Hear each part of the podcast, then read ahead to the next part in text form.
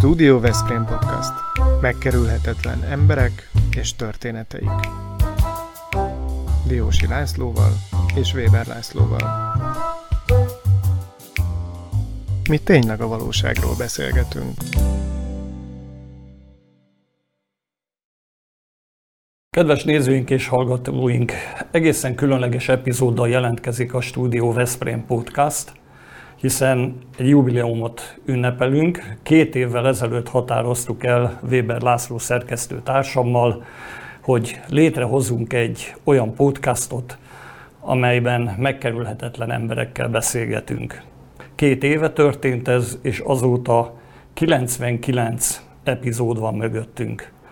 Ez a mai különleges nap, századik epizódhoz, a századik beszélgetéshez jutottunk el, és a tekintetben is különleges, hogy most nem a Zoomot használjuk, mint technikai lehetőséget, hanem a Balaton Televízió biztosítja a stúdió körülményeket. Köszönjük médiatámogatónknak ezt a lehetőséget.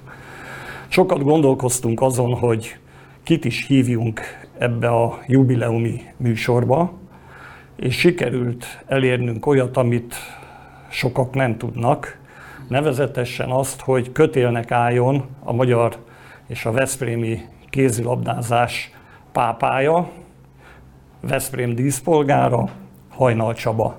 Köszönjük szépen, hogy elfogadtad Köszönöm. a meghívásunkat. Köszönöm, hogy eljöttem. Azt hiszem, hogy nagyon sokan nagy érdeklődéssel várják a megnyilatkozásaidat, tekintettel arra, hogy te mindig udvariasan elhárítottad ezeket a beszélgetéseket. Nem nagyon jellemző az a fajta kitárulkozás, hogy mit is gondolsz a nagy nyilvánosság számára megosztani. Úgyhogy ez most egy érdekes műsor lesz, egy érdekes beszélgetés. És uh, mielőtt belecsapunk ebbe, nézzünk meg egy rövid filmrészletet az Ünnep című filmből, amely a veszprémi kézilabda első huszonöt évéről szól. Mi a különbség a tíz évvel ezelőtti ünnepség és a mostani között? Hogy sokkal nehezebb ma, sokat változott a világ, a kézilabdában is egyre nagyobb a, a harc, a, a, egyre több nagy csapat van, tehát sokkal egyszerűbb volt kilencvenkettőben, meg sokkal bonyolultabb, de jövőre még bonyolultabb lesz. Mi volt a legszebb emléke Hajnal Csabának az elmúlt huszonöt év alatt? kilencvenkettő, amikor, amikor, amikor Münchenben hétszáz ember ö, örült, de nekem ugyanolyan szép emlék Magdeburg is, a kudarc ellenére is. Ö, én, a, én azt egy óriási dolognak tartom, hogy ezer ember eljött velünk. Ö, sok szép emlékünk volt nekünk ebben az évben is. Mi a jövő? Rend, fegyelem, munka. Rendfegyelem, munka, gyakorlatilag akkor addig tudunk eredményesek lenni, ameddig, ameddig a klubban rend van, ameddig rendezettek a körülmények, ameddig, ameddig, ameddig pozitív, jó irányba haladnak a dolgok. Hogyha erre az útról letérünk, akkor nincs esélyünk. Rend, fegyelem, munka. Na, erre még vissza fogunk térni, mert ez lehet valószínűleg a vezérfonala annak a filozófiának, ami a téged a sportban jellemez, jellemzett, de kezdjük ezt a beszélgetést, vagy folytassuk most már azzal, hogy hogyan is kerültél a kézilabda közelébe, hiszen te egyetemi tanulmányokat folytattál, és egy kicsit kisiklott ez a pálya. Hát valójában egyetemista voltam, itt tanultam a Veszprémi Egyetemen, és ott volt egy em bé kettes csapat, és akkor, ahogy azt szokták mondani, végigjártam a, a pálya minden fokát, szertáros voltam, technikai vezető voltam, számoltam a hosszos zoknikat, tehát így kezdtem el, és akkor, ahogy haladtak a dolgok évek előre, tulajdonképpen úgy kaptam egy kicsit több tulajdonképpen feladatot. Én nem, nem voltam tehetséges kézilabdás, tehát én nem gondoltam arra, hogy én kézilabdásként tulajdonképpen viszem valamire. Az a helyzet, hogy, hogy mi a Bakonyvegyész tagjai voltunk, és ezerkilencszázhetvenhatban a Bakonyvegyész férfi kézilabda szakosztálya befejezte a munkát, befejezte a munkát, és tulajdonképpen az én munkám is feleslegessé vált, és akkor ezerkilencszázhetvenhét évelején az akkori váj vezetői, Fekete László, Forró Ferenc behívottak, megkérték, hogy menjek oda, és akkor azt mondták ők, hogy akarnak valami nagy dolgot csinálni, ez a vágynak megvannak az anyagi eszközei, és ők tulajdonképpen néhány éven belül em bé egybe akarnak kerülni. Így kezdődött a, tulajdonképpen a pályát. És mi volt ez a felkérés pontosan? Milyen szerepet kaptál? Nem, nem azt mondták, hogy mivel én ismerek mindenkit, vannak, ők nem ismernek senkit se, de vannak anyagi lehetőségeik, ezért hát a vágy akkor egy háromezer-ötszáz fős nagyvállalat volt, és akkor ők mondták, hogy én az ilyen kézlabdával kapcsolatos dolgokba segítsek nekik. És akkor beraktad az asztalfiókba azt a doktori diszertációdat, ami már készen volt? A következő van, hogy én nekem nagyon-nagyon jó állásom volt. Én hetvennégyben végeztem a Vegyipar Egyetemen, és gyakorlatilag én nagyon jó állást kaptam a Mükibe. A, a, a Müki a, a városba addig a, akkor abban a pillanatban a legjobban elismert, legjobb lehetőségekkel rendelkező cég volt, és én, én nekem készen lett a doktorim, de valójában, valójában engem le, mindig is a kézlabda érdekelte, tehát hogy mondjam, én, én annyit annyit vegyészmérnökösködtem, hogy még éppen elnézzék. Tehát tulajdonképpen nem voltam egy szolgalmas, kácsolkoztam a magyar iparba, tehát tulajdonképpen nem lenne igaz, hogyha valamit rám akarnának kenni. És az a helyzet, hogy ezt hetvenhét januárjában elkezdtük ezt a munkát a, a Vájévnél.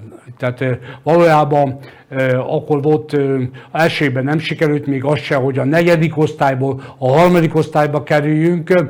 Nagyon egyszerű volt, mert az Ajka akkor sokkal erősebb volt, és akkor az a helyzet, hogy hetvennyolcban feljutottunk a, az, a harmadik osztályba, em bé kettőbe. Ez volt a... Ez az még a Kádár utcai... A Kádár utca, csal. Itt Veszprémben már sokan nem tudják, hogy mi az, hogy Kádár utca. Tehát a, a Kádár utca az egy olyan... olyan hely volt, ahol a, a, ami szent volt a kézlabdának. E, elsősorban tulajdonképpen akkor a női csapaton keresztül. E, ér, óriási érdekes emlékek vannak, e, amikor a, a, a, a sztárjátékosok megsérültek, e, és akkor másnap ott izgultunk, hogy még ha még egy meccset megnyertek volna, akkor bajnokok lettek volna, de ez elmaradt.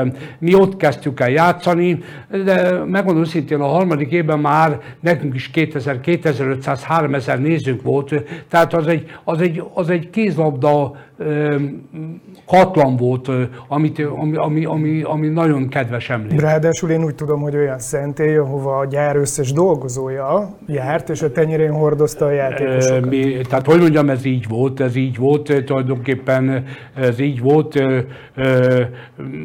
Mi nagyon-nagyon kedvez, a játékosok elsősorban nagyon kedvező helyzetben voltak, minden, tehát hogy mondjam, nagyon jó életük volt.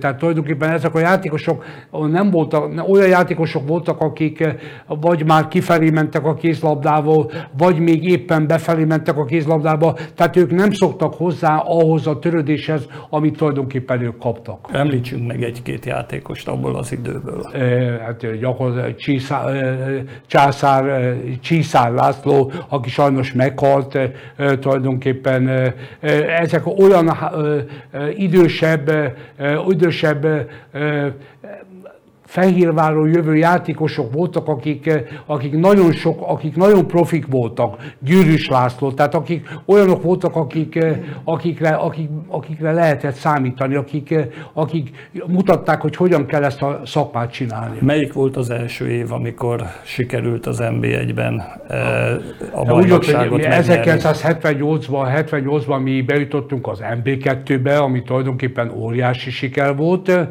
tulajdonképpen akkor hetvenkilencben egy év alatt em bé kettőből feljutottunk em bé egybe, em bé egy bé-be, mert akkor még em bé egy bé-ben, és akkor nyolcvanba kerültünk mi a, az első osztályba. És az a, érde, az a érdekes, ez csak egy apró érdekesség, hogy, hogy nyolc-tíz fordulóval vége előtt mi megnyertük az em bé egyes bajnokságot, és abban az évben a Veszprém kézlabda csapata összesen egyetlen egy pontot vesztett, ez Cegleden történt, ahol, ahol én cegledi vagyok, és akkor az én családom a hetvenöt nyolcvan éves emberek kijöttek, hogy megnézik a csoda Veszprémet, és a végén óriási szerencsével tudtunk, tudtunk egy pontot szerezni, és ezzel tulajdonképpen. És akkor az a helyzet, hogy foglaltunk a Kossuth étterembe vacsorát, mindent mondtam, lemondva, minden lemondva. Hogyha ilyen helyzetben hoztok, hogy, hogy még Cegléden sem tudunk nyerni, akkor nincs vacsora. Aha. Csaba, hadd kérdezzem meg, hogy amikor téged fölkértek, akkor kijelöltek-e neked valamilyen eredménycélt? Ez az egyik oldal. A másik meg nyilván te azt mondtad ebben a bejátszott filmben is, hogy munka, munka, munka tulajdonképpen. Te mennyi időt adtál magadnak ahhoz, hogy megnézd, hogy mit tudsz kihozni magadból, a, vagy nem a, volt a ilyen? A vállalatvezetői azt mondták, hogy a Veszprém legyen em bé egyes. Ezt mondták a vállalatvezetői. Nem volt az megmondva, hogy két év alatt, három év alatt, az, az volt a, a történet lényeg, hogy a Veszprém legyen em bé egyes e, tulajdonképpen, és e, óriási kedves emlék, e, hogy e, egy két vagy három hónap múlva eljött a Tatabánya edzőmeccset játszani, akkor éppen aktuális magyar bajnok volt, és e, a, a vállalatvezetői mondták, hogy hát mi is em bé egyes csapatot akartak, és az a jótékony mosoly, ahogy a, a, a Tatabánya e, e, tulajdonképpen e, tudomás vette ezt a, akkor még nagy hangúnak azt a, azt a bejelentést, ami akkor volt. Aha. Egy kérdés, hogy ugye mindig érdekes szituáció az, amikor a főmenedzser és az edző próbálja valahogy megszabni az irányt. Nálad ez a szereposztás hogy nézett ki? Most a későbbiekre is nem, gondolok. Én, én soha nem szóltam bele a, a gyakorlatilag, soha nem szóltam bele a, abba, hogy mi legyen a, a, mi legyen a maga a szakmai munka. Nekem voltak észrevételeim, de az inkább a, a, a, a fegyelemre, meg a, az egyéb dolgokra vonatkozott, de itt, itt, itt azért olyan edzők voltak, akik egy Jósz Attila, akinek, akinek nem lehetett ö, ö, okosságot mondani, tehát az, ő, ő, ezek erős egyénességek voltak, őt, ők ö, tulajdonképpen ezt nem is tűrték volna. Csaba, negyven év, majdnem negyven év. harminckilenc és két hónap. Tehát egész pontosan. Én mielőtt leültünk beszélgetni a magyar média legolvasottabb sportszerkesztőségének egyik kollégáját hívtam föl, hogy tud-e még ilyet, aki ilyen hosszú pályát tudhat maga mögött, klubszinten, és ő, ő feltette a kezét, és azt mondta, kézlabdában, meg vízlabdában, csapatsportákban nincs ilyen. Csapatsportákban nincs ilyen, tehát gyakorlatilag én és óriási szerencsének köszönhetően harminckilenc évig csinálhattam ezt.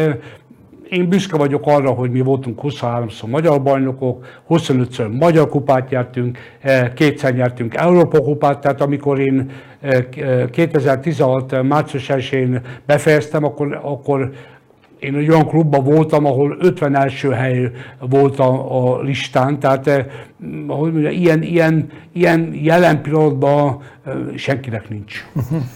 Azt mondtad, hogy hagytad az edzőket dolgozni, igen, és megvolt a kellő kompetenciájuk.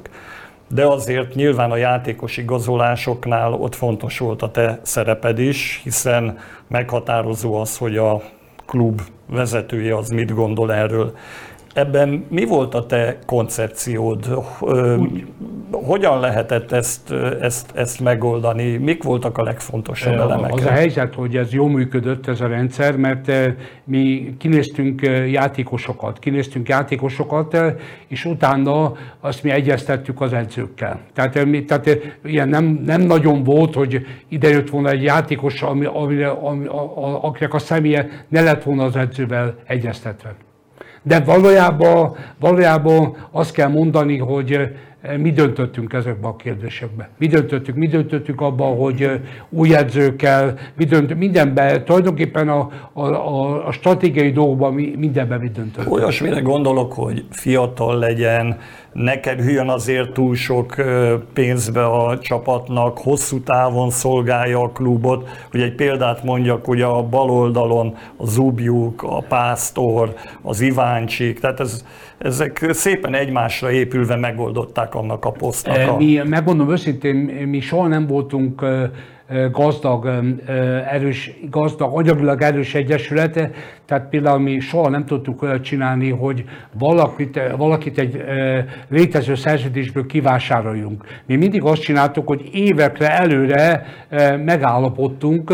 Volt olyan játékos, akivel gyakorlatilag három évvel az ottani szerződésnek a lejárata előtt megállapodtunk. Például Budai Dániel, akit mindenki ismert, aki a kézlabdában benne volt, az három évvel ezelőtt Veszprémbe kötött szerződést, és akkor tulajdonképpen, amikor lejárt a szerződés, akkor így eljött Veszprémbe. Te hogy ítéled meg a saját viszonyulásodat a játékosokhoz? Mert ő nekik megvan a saját véleményük nyilvánvalóan, és kívülről azért úgy látszott, hogy te állandóan, folyamatosan nyomás alatt, presszió alatt tartottad őket, egy, egy, egy döntetlen is elfogadhatatlan teljesítmény volt, vagy egy kis gólarányú győzelem is. Nálunk ez volt a stílus. Ez volt a stílus, hogy kiszedni mindenkiből minden, ami benne van. Tehát az igazság az, hogy, hogy én azt mondtam, nem, mi azt mondtuk, hogy figyelj, megkaptad a fizetésedet, jó a lakásod, mindened rendben van, akkor létszés, úgy érzem, hogy te száz százalékot kaptál, akkor neked is száz százalékot kell adni. Még egy dolog van, hogy, hogy azért, azért nem, ennyire egyszer, nem ennyire egyszerű a dolog, mert azért a Váév tönkrement. A Váév tönkrement, és ezerkilencszáznyolcvanhatban odajött, behívatott a megbízott igazgató, és azt mondta, hogy megszüntetjük a kézlabdát. Tehát azért nem annyira, tehát mi mindig nyomás alatt voltunk, hogy ha nincs eredmény, akkor megvan az esélye arra, hogy nincsen pénz, amiből működni tudunk. Tulajdonképpen, tehát mi, nem, szerintem nekünk nem volt más lehetőségünk, mint ezt a stílus kellett követni. Akkor következő van, hogy ezeket ma már senki nem tudja. Gyakorlatilag az a helyzet, hogy Balogh Zsigmond, aki a megyei tanács elnök helyettese volt, az megmentette a klubot. Tehát tulajdonképpen, ha nincs Balogh Zsigmond, akkor ma nincs kézlabda Veszprémbe. Mi kaptunk a megyei tanácstól anyagi támogatást azért, hogy éljük túl ezeket a dolgokat. Akkor jött a Bramac. A Bramac tulajdonképpen szerződést kötött velünk. Tehát mindig valahogy az utolsó pillanatban mindig jött egy megoldás, hogy, hát, hogy tovább tudjunk lépni. Hát azért mi voltunk Vájé, voltunk Bramac, igen, voltunk Fotex. Igen, tehát, hogy, hogy mondjam, mi mindig nyomás alatt voltunk, hogy hogyan, hogyan fog ez tovább menni. Igen, csak, bocsánat, csak engem ebben a személyes kvalitások is nagyon érdekelnének, hogy te azt mondtad, hogy nem lettél jó kézilabdázó, de szerintem egy kiváló ultramaratonista lettél. Ugye ez a harminckilenc év, mi az az egyéni személyes kvalitás, amiről azt gondolod, hogy kellett ahhoz, hogy ezt te így végig tud vinni ezeken a... Ezeken ez kellett a... sok szerencse is. Sok szerencse, szerencse is ez kell, az első, ami so, eszedbe jut. A, a, a szerencse is kellett, mert mindig sikerült ö, ö, olyan embereket találni, akik segítettek. Én nekem életem legnagyobb tanulsága az, hogy én följöttem egy vállalati igazgatót, és ö, mondtam, figyelj, kellene egy kis segítség, azt mondja, a csapatnak mindent. Tehát a következő, az én időm, mi időnkben, Veszprémben ez volt a, ez volt a stílus, hogy a csapatnak mindent. Tehát mi nem, ne, nem tudtunk olyat kérni, amit, amit tulajdonképpen nagyrészt örömmel... De akkor ezek szerintem nagyon jól tudtál kérni, megtaláltad azt a hangot. Tudtam kérni, nekem nem Aha. volt más lehetőség. Aha. Én mögöttem nem volt ö, ö, olyan cég, vagy olyan támogatottság, vagy olyan dolog, hogy én mindig mindenkitől kértem. Tehát én soha nem tudtam... Na jó, nem. Azért ebben speciális dolgok voltak, sok, sok tényezős játék volt. Én csak arra emlékszem, hogy mikor a Várszegi Gáborral szerződést kellett hosszabbítani, akkor a Csaba azt mondta nekem, hogy polgármester úr, figyelj, gyere föl hozzá, vagy gyere föl, fölmegyünk a Várszegihez. Igen, igen. Fölmegyünk a Várszegihez, mert a Várszegi bármit kérdezhet, és ott meg kell tudni válaszolni, és a Várszegi azt mondta nekem, hogy mennyi pénzt ad a város a következő évbe? Mondtam, hogy hány millió forintot. És erre azt mondta, hogy akkor a Fotex is ugyanennyit fog Hozzáteszi, ugyanennyit. hozzátenni, Aha. de hogyha egyedül ment volna föl, és nem kapott volna biztosítókat akkor, ezzel kapcsolatban, akkor, akkor a Várszegi azt mondta volna, hogy viszontlátásra. Tehát én ezzel csak arra akarok utalni, hogy a Csaba nagy játékos volt, mindig próbálta úgy keverni, kavarni a kártyát, hogy a klubnak a lehető legjobbat lehessen kihozni. Pontosan. Tehát az igazság, hogy nekem az volt mindig a óriási emlék, amikor Várszegi Gábor azzal kezdte el azt, hogy tudod te, hogy hány lakást tudnák venni a gyerekeimnek ebbe a pénzből? Hát mondom, mondom Gábor, attól függ, hogy kis lakás vagy nagy lakás. Gyakorlatilag, tehát azért mondom, hogy életem, hogy mondjam, életem egyik legkellemetlenebb pillanata volt, amikor, amikor fölmentem, egyedül mentem oda a Várszegi Gáborhoz, és ő hosszabbítani akart, de addigra mi már megállapodtunk az em ká bé bankkal.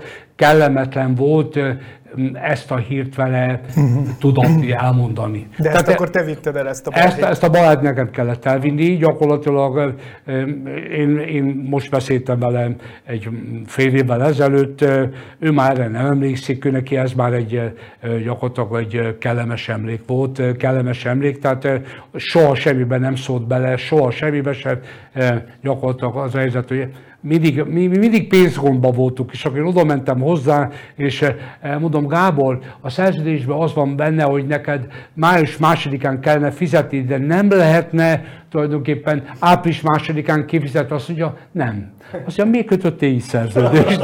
És ebben a dolg le volt rendezve. Csaba, most egy rettenetes nehéz kérdést Igen. teszek fel neked. A te regnálásod alatt kiválóbbnál kiválóbb játékosok voltak ebben a klubban, egy poszton is sokan. Összetudnád-e rakni azt a csapatot, amelyet a legjobbnak tartasz a magad részéről, akár úgy, hogy nem feltétlenül csak egy játékos legyen, mert gondolom az rettenetesen nehéz, még talán sértődés is lenne nem, belőle. Nem, biztos lenne sértődés, tehát itt a gyakorlatilag itt lehet mondani embereket, itt lehet mondani neveket, de... de próbáld meg, nem, légy szíves. Nem, itt, nem... Nem, nem, itt kettő név van, aki gyakorlatilag, aki kettő név van, aki a legtöbbet tette ezért a klubban. Kitalálható? A, a, a, a A Éles József és a Carlos Pérez.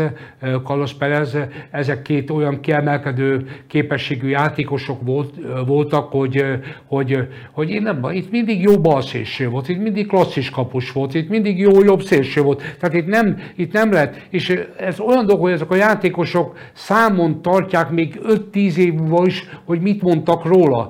Én ezek a játékosokkal mai napig is jó kapcsolatban vagyok, én nem, nem, nem, nem akarnák senkit se megbántani. Az Éles József az egy extra klasszis volt, extra klasszis volt, a Carlos Pérez az még nagyobb extra klasszis Mit volt. Mit mondtál az Éles Józsinak, hogy olyan edző legyen? Én, Józsi, én azt mondtam neked, Józsi, én azt kívánom neked gyakorlatilag, hogy amikor te edző leszel, akkor neked olyan játékosaid legyenek, mint amilyen te vagy. Tulajdonképpen az az igazság, hogy nem ő olyan játékos volt, hogy amikor kis meccs volt, akkor nem, nem játszott, nem volt oda hajlandó odafigyelni. Amikor nagy csapatot, Barcelonával játszottunk, akkor tíz gólt lőtt, tizenkettőt. Tehát, hogy mondjam, ő, ő akkor, volt, akkor volt nagyon nagy, amikor, amikor nagyon nagy volt az ellenfél, még jó csapat volt az ellenfél. És a Charlie-nak mit mondtál, hogy eljöjjön ide Magyarországra? Nem, az zseniális volt. Az zseniális volt Ezt a történet. Ezt a meg, légy szíves. Zseniális volt a történet, mert gyakorlatilag az helyzet, hogy kint vagyunk a világbajnokságon, a magyarok kiestek, gyakorlatilag az helyzet, hogy, hogy oda, mentem, oda mentünk a, a, a Kubai Szövetség elnökéhez, és akkor mondtuk, hogy hát esetleg mi lenne, hogyha a Carlos Pérez eljönne Magyarországra, és akkor én azt a hibát elkövettem, hogy mondtam, hogy azért jó fizetést kapna. És akkor mondta nekem a, az úriember azt, hogy a, a kubai sportoló nem játszik pénzért.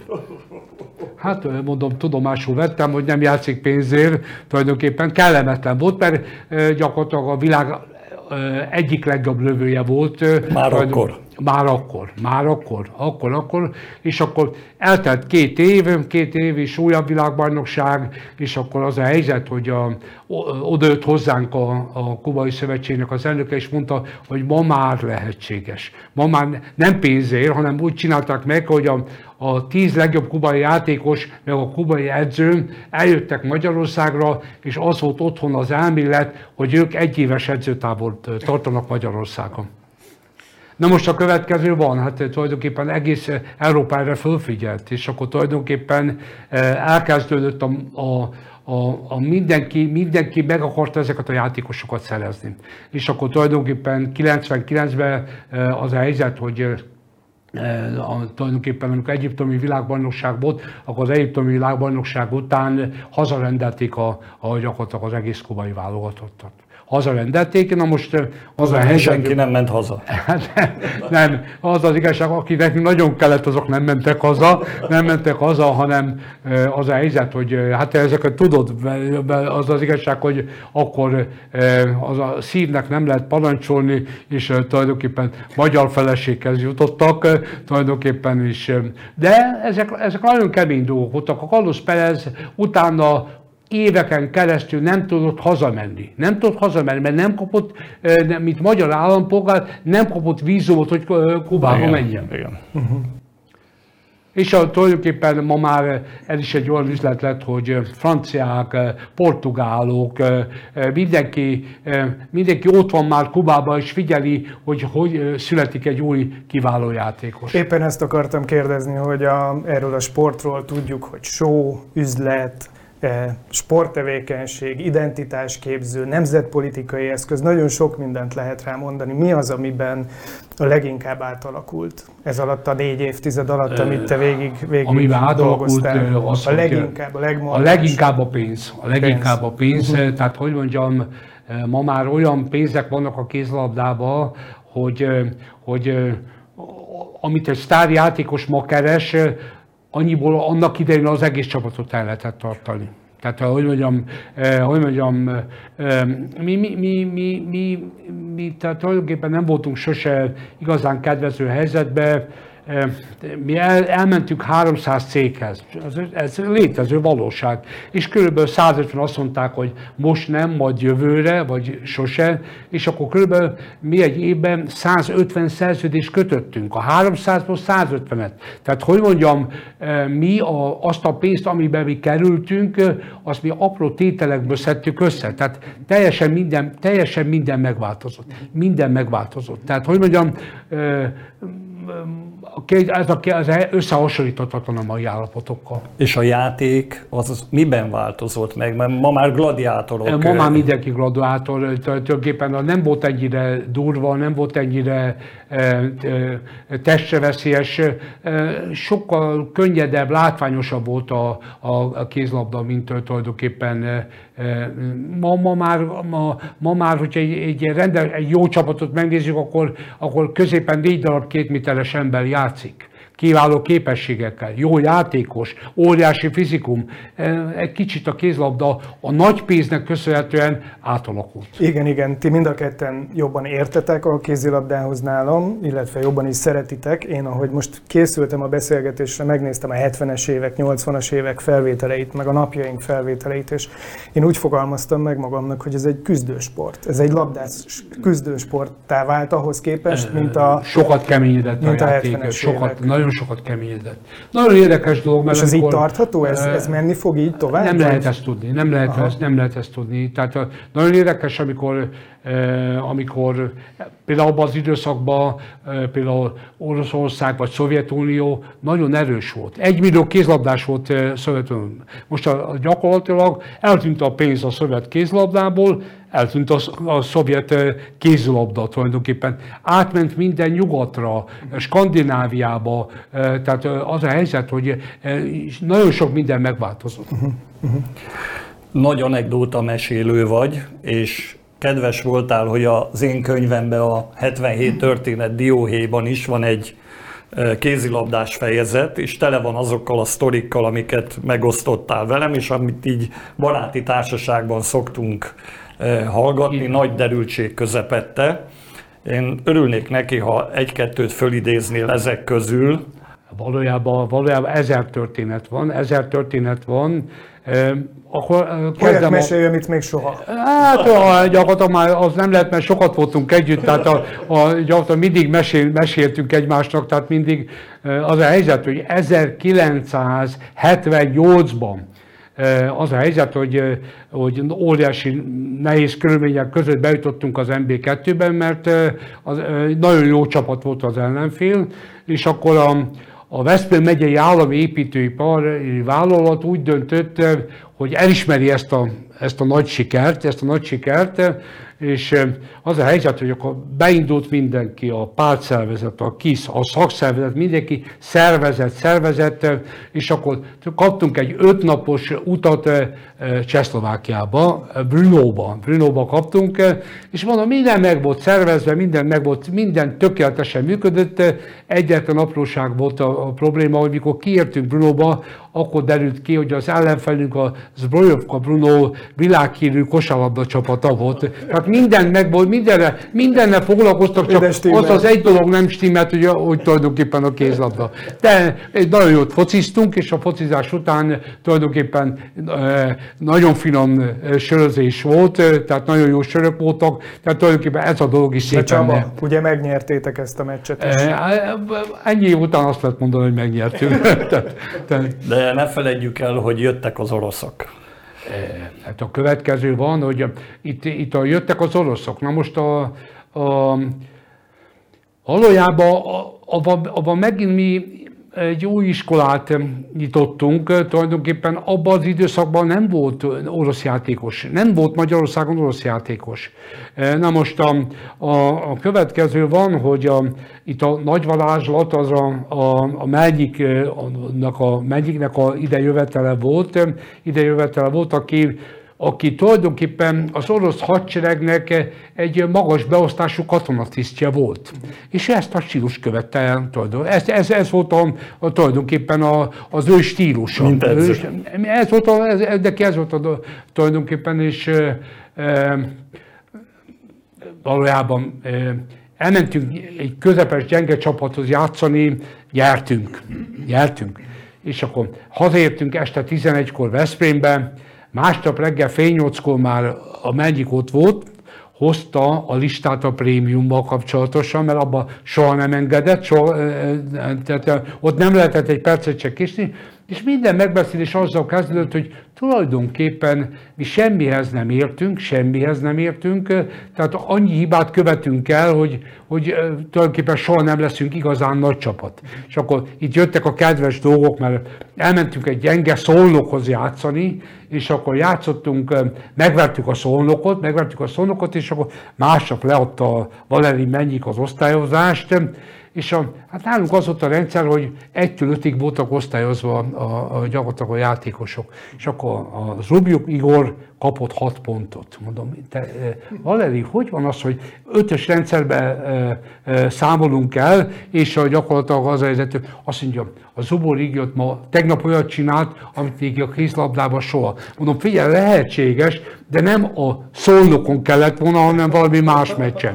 És hát akkor a másik kedvenc történet az gyakorlatilag az a helyzet, hogy minden héten, minden héten tulajdonképpen mondta, hogy ha mi nagy csapatot akarunk, akkor orvos kell. De mondom, figyelj, Magyarországon az nem létezik, hogy egy kórházi állással rendelkező komoly orvos eljöjjön, föladja, eljön csapathoz orvosnak. Azt mondta, semmi baj nincs. Gyakorlatilag ezt, ezt, ezt is ő megoldja. Ezt is ő megoldja, és akkor az a helyzet, hogy megérkezett egy fél év után egy e, orvos tulajdonképpen, e, és az a helyzet, hogy akkor hozták azt a határozatot Magyarországon tulajdonképpen, hogy aki orvosként dolgozik Magyarországon, annak a diplomáját honosítani kell. Uh-huh. És én mondtam az a doktornak, mondom, doktor, hozd el a diplomádat, mert ha nem hozod el a diplomádat, akkor nem tudunk fizetést adni. Eltett egy hazamenetel, eltett még egy hazamenetel, eltett egy harmadik hazamenetel, nem, diploma nem volt. És akkor gyakorlatilag a negyedikre azt mondtam, hogy ha most nem lesz, akkor sajnos föl kell mondanunk. És akkor megjött a diplomája, tábori sávtorépítés, abból vizsgázott. Egy katonaorvos. Megmondom őszintén. Ő volt az, akit Mengelének hívtak a játékosok.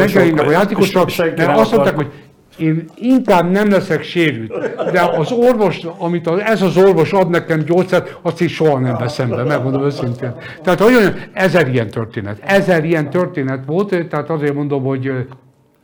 Tehát a, a, a sok történetből egyébként olvashatok Donát Tamás jóvoltából, a Győzelemre született címmel ez a könyv. Ebben aztán vannak szintén sztorik ugyancsak bőven. Hát sajnos már nem nagyon lehet kapni a könyvesboltokban. Nem, nem, nem készült olyan sok, nagy példányban is tulajdonképpen már elment szerencsére, tehát az az igazság, hogy nem, már nem kell tulajdonképpen eladni. Nekem ez egy kedves emlék, jó vissza, visszanézni, átolvasni, csomó olyan dolog van, amire az ember már nem emlékszik, csak így a, a könyv, könyven keresztül. Azért még egy sztorit, az igen. Egyik kedvencemet, mert a, a spanyol hercegnőt meg kéne egy kicsit énekelni, hogy az hogyan is volt. Hát a spanyol hercegnő gyakorlatilag itt, itt, itt nevek vannak, akiket nem mindenki ismer. Gyakorlatilag kint az olimpián a spanyol király lánya, és az Urdangarin, a, gyakorlatilag a, a spanyol válogatott egyik játékosa összeismerkedtek tulajdonképpen, és akkor ez volt július-augusztusban, és akkor jött a Barcelona hozzánk októberben játszani. És akkor írnak egy levelet, hogy, hogy mi lenne, hogy nagy udvariatlanság lenne, hogyha ők a vé i pé-páholyba kérnének egy helyet. Hát mondom magunkban, hát nekem nincs vé i pé-páholy. Tehát a igazság, a március tizenötödikén voltunk gyakorlatilag, és akkor hát sajnos nálunk nincsen vé i pé-páholy, sajnos nálunk nincs vé i pé-páholy, de a magyar ember, tehát úgy voltunk vele, hogy nem számít, gyakorlatilag csinálni. csinálni. És akkor a nagy tiszteletű kormoselnő úr, akkor még a Balaton Bútorgyárnak a vezérigazgatója csinált egy vé i pé-páholyt, és akkor tulajdonképpen így a, a, a, ez a herceg kisasszony el lett helyezve. És akkor az volt ez, hogy hétfőn jön az e-mail, nem e-mail, akkor még telex volt. Akkor még telex volt, hogy az a helyzet, hogy, hogy egy ötven fős küldöttség el kell, eljönne Magyarországra a herceg kisasszonyra való hivatkozás. De most a Veszprémben ötven hely, akkor már egy héttel a meccs előtt már nem volt tulajdonképpen. Na most akkor ez volt hétfőn. Kedden jött a következő telex, hogy a, a magyar belbiztonsági szervek is küldenék egy harminc-negyven embert, harminc-negyven embert, hogy rend legyen tulajdonképpen. Akkor ez már nyolcvan-kilencven fő. Akkor szerda este gyakorlatilag az a helyzet, hogy fölhív a spanyol nagykövetségre a nagykövet, hogy hát, hogyha már itt van a herceg kisasszony, itt van a Barcelona, akkor ők is egy harminc-negyven fővel jönnek. Mondtuk, hogy gyerekek. És akkor minden... kérnél egy szeduxent a Sinkalacitól? Igen, és az a, az a helyzet, hogy, hogy gyakorlatilag mi mondtuk, hogy már nincsen, nincsen. Mi a herceg kisasszonyt elhelyezzük, de az összes többiről már nem gondoskodunk. Aha, aha. De lement a meccs, lement a meccs, tehát hogy mondjam, mindenki megjött, mindenki megjött, gyakorlatilag tulajdonképpen óriási. És a, a következő volt, hogy hazament, a, hazament a, a, az egész csapat, Barcelona, és akkor két hét múlva jön egy tulajdonképpen egy e, e, levél, hogy e, köszönik ezt a vendéglátást. Hát mondtuk magunkban, tehát nem lettek ennyire igénytelenek, hogy, hogy, hogy még ez is megfelelt, de, de ez is egy óriási kedves emlék volt. Tehát tulajdonképpen az a helyzet, hogy, hogy a Barcelona az egyetlen olyan csapat, a kézlabdába, akit még soha nem tudtunk megverni e, tulajdonképpen Barcelonába. E, tehát nekünk e, az a helyzet, én azért szurkolok szívemből a Real Madridnak fociba is, mert nem szurkolhatok a, a Barcelonának, aki, aki mindig megvertek bennünket. Az ős ellenség, igen.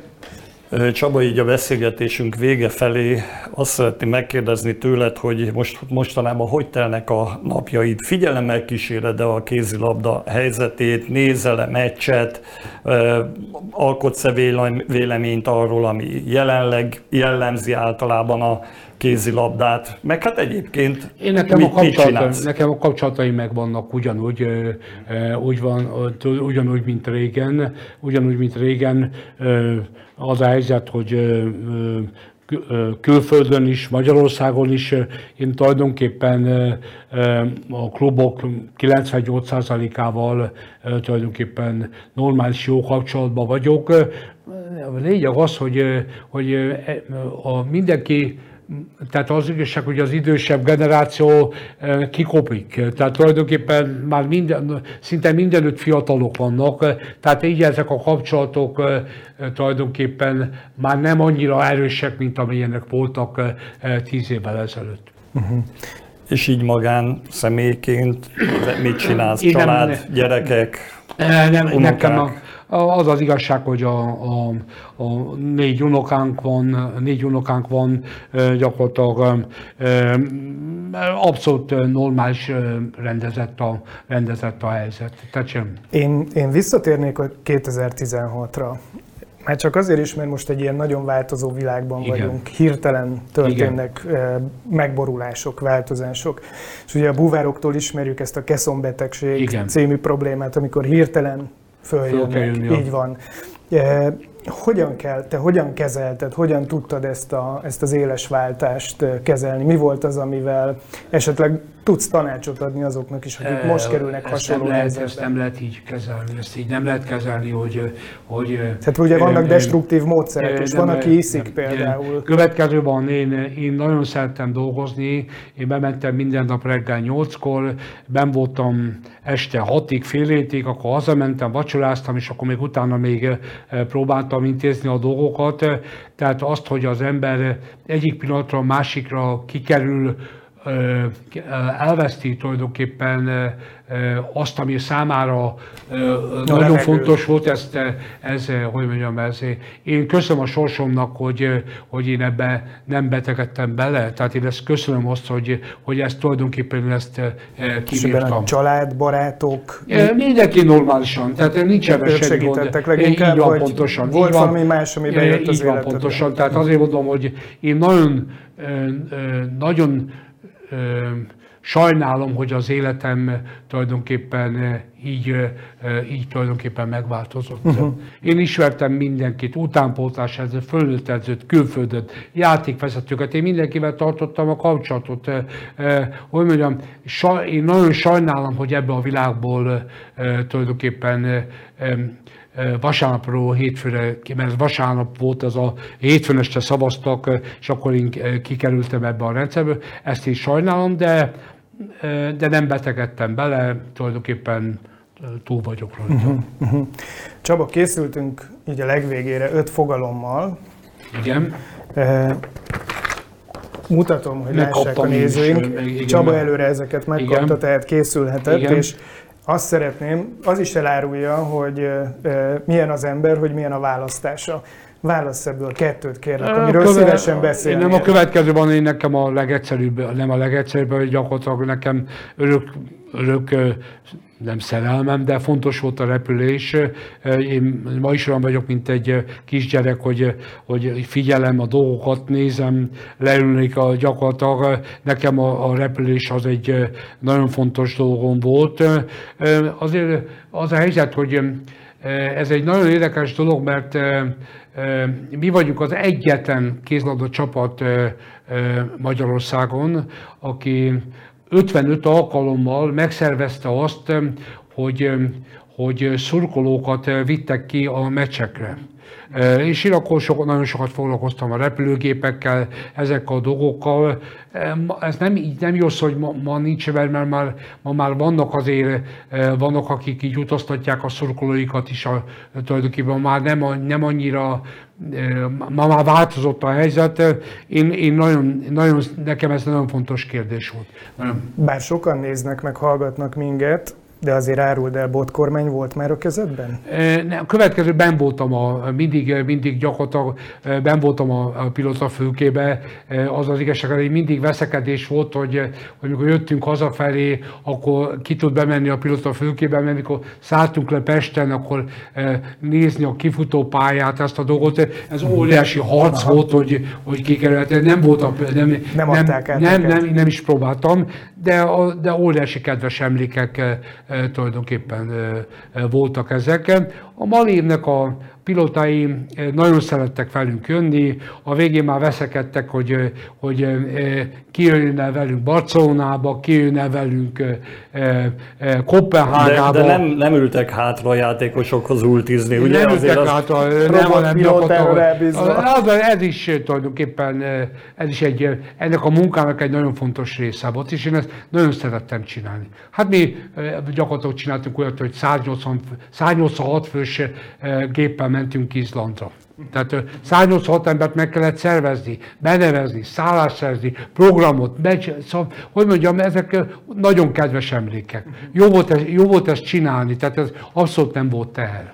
Csaba, még egyet válasz ebből a szép listánkból, hogy akkor teljes legyen a kép a... Hát a Michelin csillag az egy, gyakorlatilag az egy finom dolog, tehát hogy mondjam, én mindig figyelem ezeket, hogy, hogy hol vannak ilyen éttermek. Tulajdonképpen ez, egy, ez is egy olyan dolog, ami, ami engemet nagyon érdekel, nagyon érdekel az a helyzet, hogy, hogy, hogy finomat tenni, jó tenni, különlegeset tenni, gyakorlatilag ez is egy olyan, olyan dolog, ami számomra mindig, mindig, mindig érdekes. Van egy füredi barátom, aki a nyaralásait úgy szervezi, hogy előveszi a guide-ot, megnézi, hogy hol vannak a Michelin csillagos éttermek, és oda szervezi az útvonalat és a szállást. Te ilyen szinten jársz ebben a dologban, hogy keresed ezeket az élményeket? Tudom, hogy például az naponta előfordult, hogy mentünk Spanyolországba, nem naponta, mentünk Spanyolországba, Európa-kupa meccset menni, és akkor egy csomó olyan utas volt, aki nem fogott, tehát hogy mondjam, elmentünk Barcelonába, és ő elment a Michelin csillagos étterembe. Tehát az volt a, a, a programnak a jelentős része, hogy ilyen, ilyen étteremekben jártak. Tehát én ezekkel, hogy mondjam, ezekkel én találkoztam. És van neked valami kedvenc helyed? Akár ugye Magyarországon is vannak már Michelin csillagos étterem. Következő van nekem is kedvenc helyem. Nem akarok én. Nincsen gyakorlatilag. Én megmondom őszintén, nincsen, de én szeretem ezt a világot tanulmányozni gyakorlatilag, hogy, hogy mindig szoktam nézni az árakat, mindig szoktam nézni a dolgokat, ez egy, ez egy kedvező, kedves. De azért én soha nem láttam olyan lelkesedéssel mákos tésztát enni, ahogy te szoktál, úgyhogy függetlenül attól, hogy Michelin csillagról van szó, vagy másról. Én a mákos tésztát nagyon szeretem, szeretem a mai napig is, tehát azért mondom, hogy, hogy gyakorlatilag én szerettem a finom kajákat, az a helyzet, hogy, hogy a tengerparton a, a ottani ételeket, szóval én tulajdonképpen mindig fontos dolognak tartottam. Gurmand vagy. Hölgyeim és uraim, kedves nézőink és hallgatóink, a Stúdió Veszprém Podcast epizódjai és a száz szóban Veszprém pályázatunk állami és önkormányzati, valamint é ká ef támogatás nélkül valósulnak meg, de önzetlen és lokálpatrióta térségi és helyi vállalkozások segítségére támaszkodhatunk. Ők azok, akik értékesnek találják azt, amit mi csinálunk. Köszönjük főtámogatónknak, a Vitakingnek, médiatámogatónknak, a Balaton Televíziónak, hogy most lehetőséget biztosított erre a felvételre. Patronus klubunk tagjainak, a Royal Kertnek, a Targonca Trade-nek, a Nyugalom Kft-nek, az Assix Intersolarnak, a Bramac bé em i Magyarországnak, amelynek nagy szerepe volt abban valamikor, hogy idáig juthatott el ez a csapat, a Kuti és Fia Kft-nek, a Tornai Pincészetnek, a Hester's Life-nak, a Nelson Biztosítási Alkusz zé er té-nek, az Unilever Orchid, a Veszprémi jégkrémgyárának, a Szófia Magánklinikának és a huszonöt éves Ringautónak. Nekik köszönhetjük azt, hogy megkerülhetetlen emberekkel folytathattunk beszélgetést, és külön köszönjük, hogy a megkerülhet, igazán megkerülhetetlen ember itt volt velünk, kötélnek állt. Csaba, jó. Nagyon köszönjük, hogy együtt voltunk velünk. Ez neked szólt, mert gyakorlatilag én, én életemben kaptam pár kitüntetést, de az a helyzet, hogy legbüszkébb mindig arra voltam, meg vagyok mai napig is, hogy díszpolgár lehettem, mert azért egy Veszprém nagyságrendi városból díszpolgárnak lenni az nagyon nagy dolog. És még azt, hogy majd nem kerül be a filmbe, azt hogy még elmondom, hogy gyakorlatilag a Bramakkal kapcsolatosan, hogy, hogy, hogy zseniális történet, zseniális történet, hogy a, a Bramaknak egyre jobban mentek a dolgai. Emelkedtek a számok, a bevételek, a, minden az ég a tenyvilágon, és akkor egy magas beosztású Bramak vezető jött Magyarországra, jött Magyarországra, és akkor ő akkor értesült, hogy Magyarországon a Bramak ismertsége több mint hetven százalék. Tehát a normál emberek Bramak ismertsége, és akkor az a helyzet, hogy ez az úriember megérkezik Budapestre, és akkor beszáll a taxiba, és kérdezi, hogy beszélő németül, azt egy kicsit beszélek, azt mondja, mi jut önnek, annak, önnek az eszébe arról, hogy Bramak? Uh-huh. Azt mondja, az egy nagyon jó kézlabda csapat. Köszönjük, Köszönjük szépen, szépen a beszélgetést. És akkor én az urakat meghívnám egy pohár pesgőre, jó, és készültünk szépen neked egy apró kis ajándékkal is, amit majd jó, jó, átadunk. Jó. Köszönjük szépen, köszönjük, hogy itt voltál. Csaba, nagyon köszönjük, hogy itt voltál velünk. Örülünk annak, hogy veled beszélgethettünk, és biztos vagyok benne, hogy ennek az epizódunknak nagyon-nagyon sokan Veszprémben és azon kívül is örülni, örvendezni fognak. Köszönöm szépen, hogy jöhettem. Csaba, a pályafutásod alatt nagyon sok minden történt veled, de volt-e olyan, amikor egy kést kellett döfni egy labdába? Kielezett késhegyre menő vita, úgyhogy most, most, most fog megtörténni. Most viszont légy szíves, mutassad ez be. Nem, Locsikám, itt szakemberek vannak. Én szívesen megkóstolom, de gyakorlatilag az igazság, hogy, hogy nehéz mutatni. Sok csoki van benne, tudjuk, egy hogy kicsit, szereted. Laci, rábízunk ezt, kicsit, a, úgy látom, hogy te vagy a legbátrabb köztünk. És azért nem csak a Stúdió Podcast két éves évfordulójáról, nem csak a századik epizódról van szó, hanem arról, hogy most a felvétel időpontjában Csaba napot is ünneplünk. Köszönöm, úgyhogy szépen. Csak boldogságot és örömet kívánunk neked. Köszönöm szépen. Laci, légy szíves akkor. Profin. Óriási, hogy menj. Profin ezt is. Is. Gyerekek, hát ez nagyon szépen megy. Hát akkor Lacikám, sok boldogságot, köszönjük szépen. Isten éltesse mindenkit. Isten éltesse mindenkit.